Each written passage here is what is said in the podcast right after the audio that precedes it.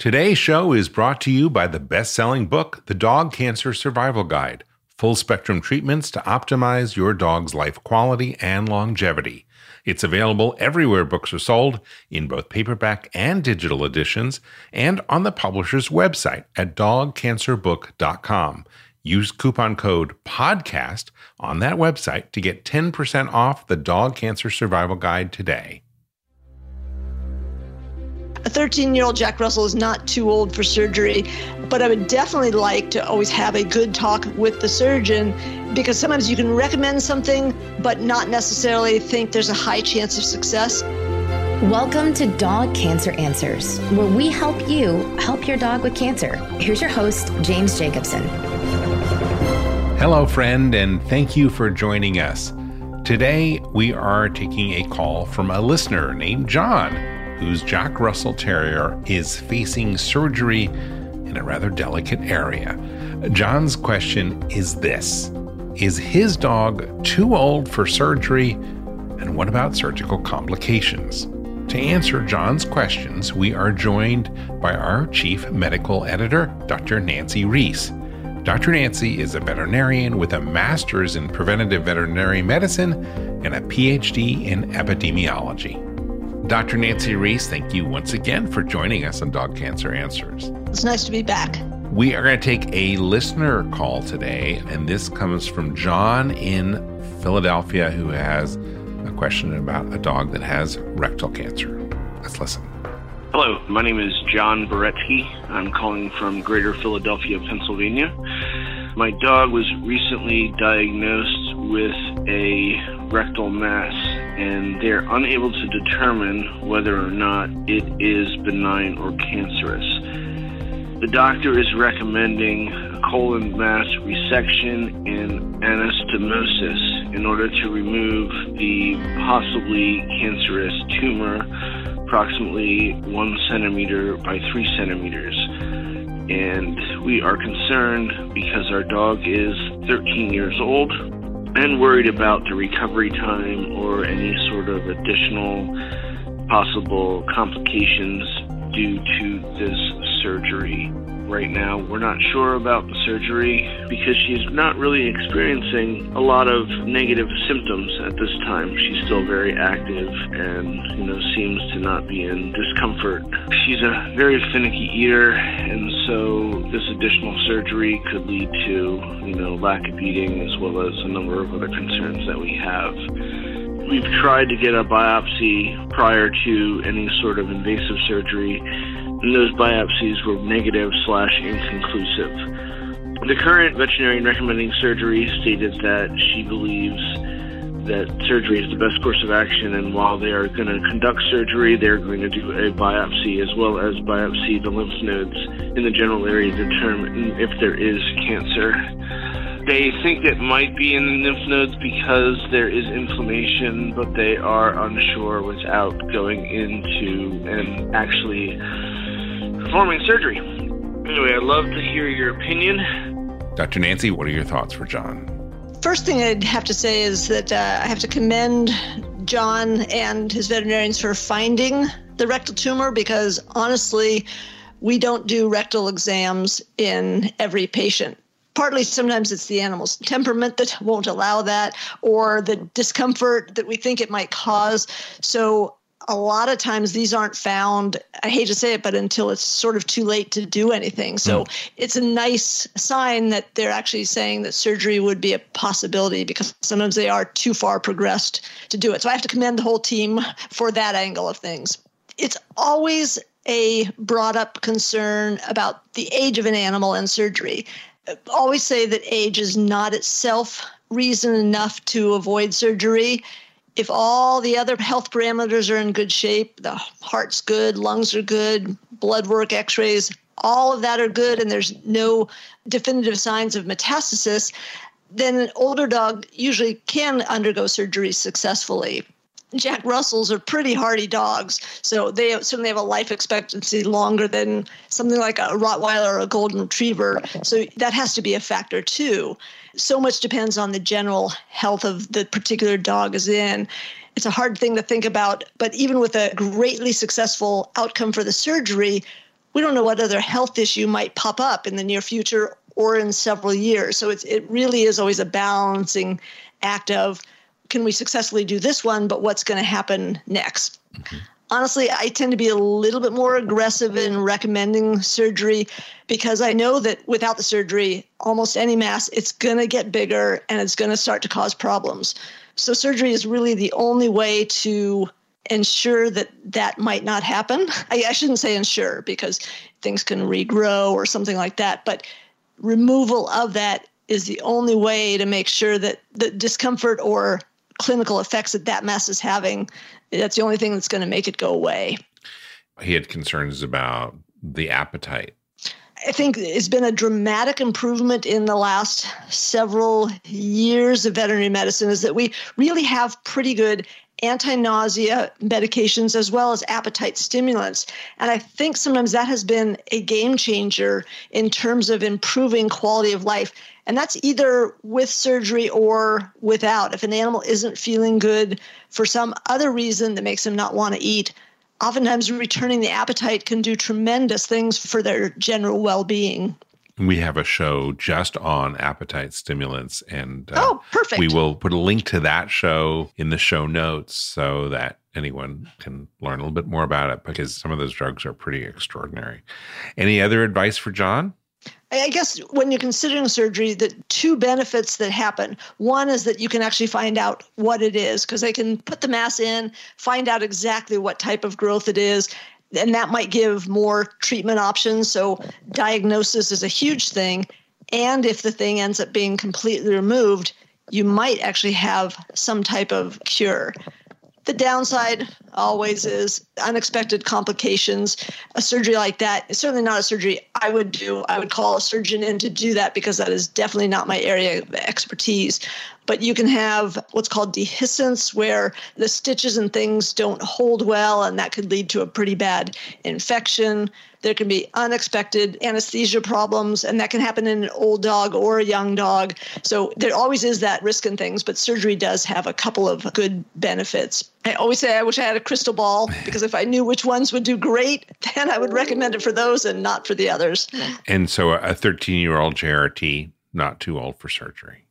I would say yes. A 13 year old Jack Russell is not too old for surgery, but I would definitely like to always have a good talk with the surgeon because sometimes you can recommend something, but not necessarily think there's a high chance of success. So if you can get a chance to talk to the surgeon and say, you know, I've done 50 of these and 49 of the dogs have done very well, that's a good endorsement. If they say, you know, I do 50 of these and only 10 do well, that would be a big red flag for not going ahead. And that's probably another reason you want to have a surgeon do it, someone who has done a lot of these, because they'll have some batting averages. Absolutely.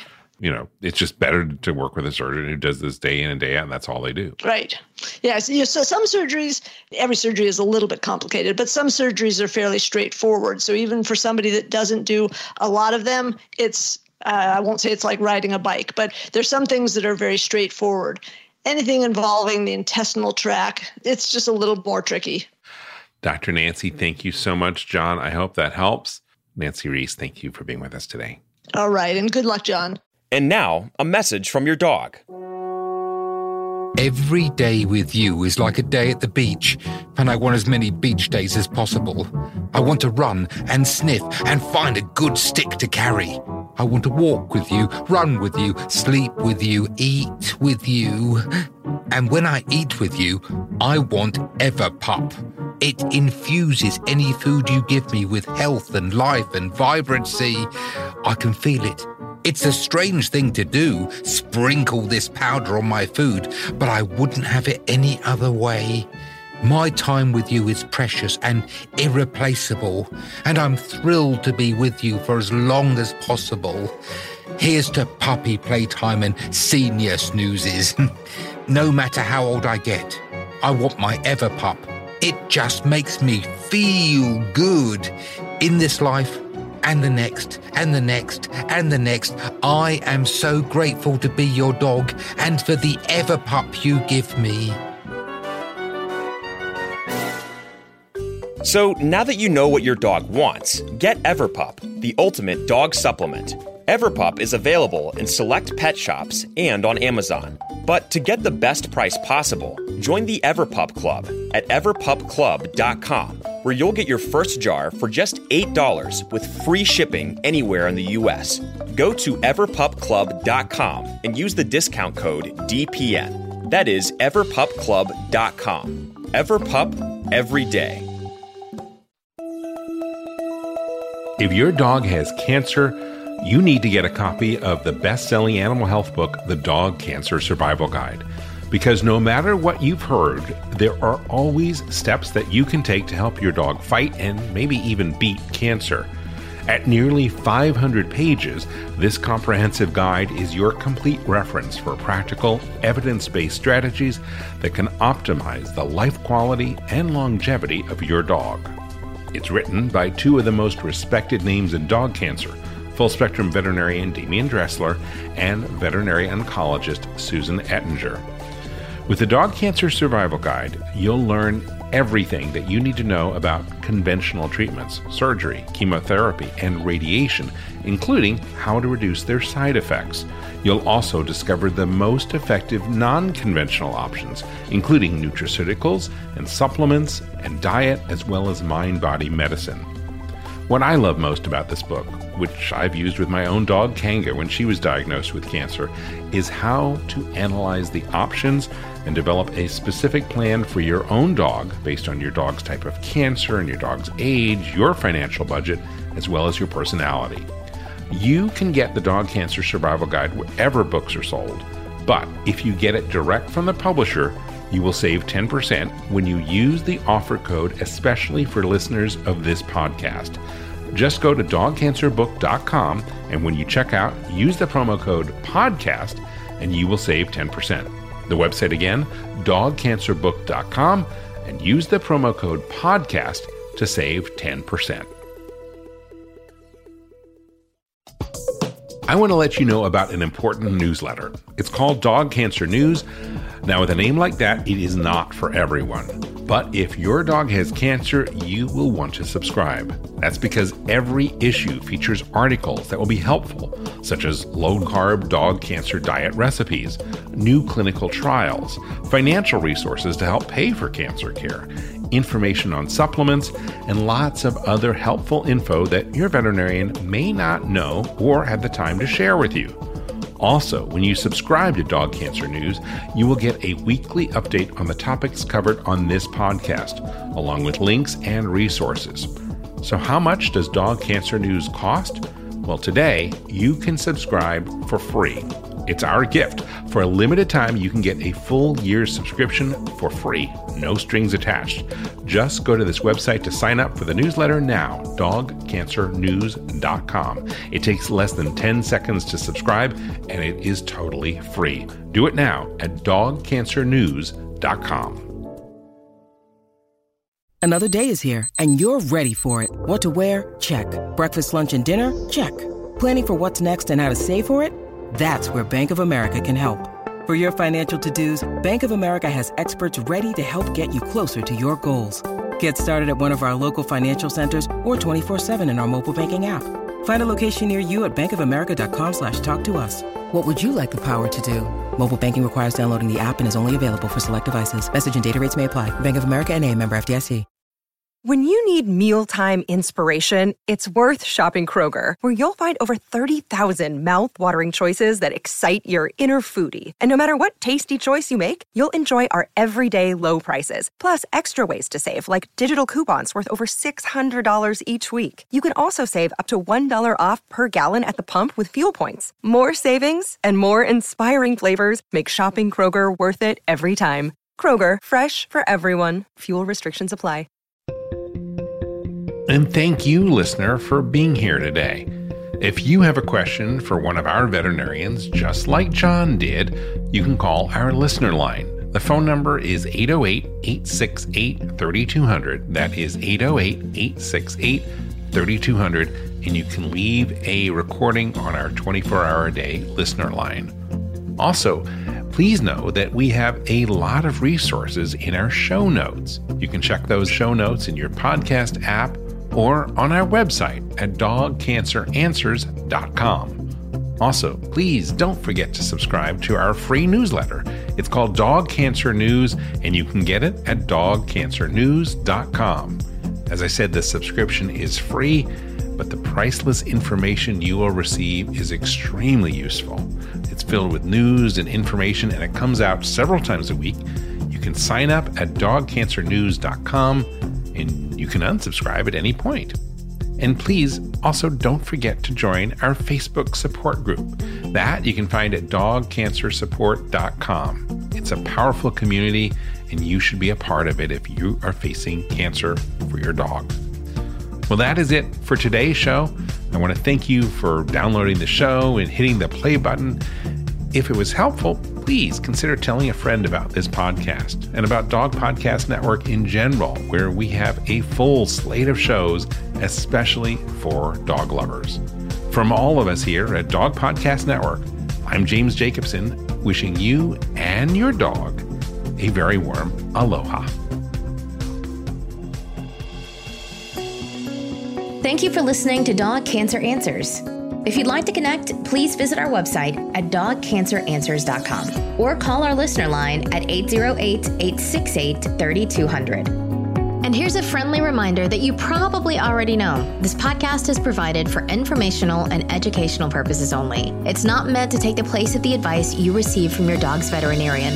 Only veterinarians who examine your dog can give you veterinary advice or diagnose your dog's medical condition. Your reliance on the information you hear on this podcast is solely at your own risk. If your dog has a specific health problem, contact your veterinarian. Also, please keep in mind that veterinary information can change rapidly. Therefore, some information may be out of date. Dog Cancer Answers is a presentation of Maui Media in association with Dog Podcast Network. Is artificial intelligence going to change veterinary medicine? Well, it already has. Right now, on Dog Cancer Answers, we're speaking with Dr. Kelly Diehl of Morris Animal Foundation about how AI is impacting veterinary research and the practice of medicine itself. That's on Dog Cancer Answers. Get it wherever you get your podcasts or at dogcancer.com slash podcast.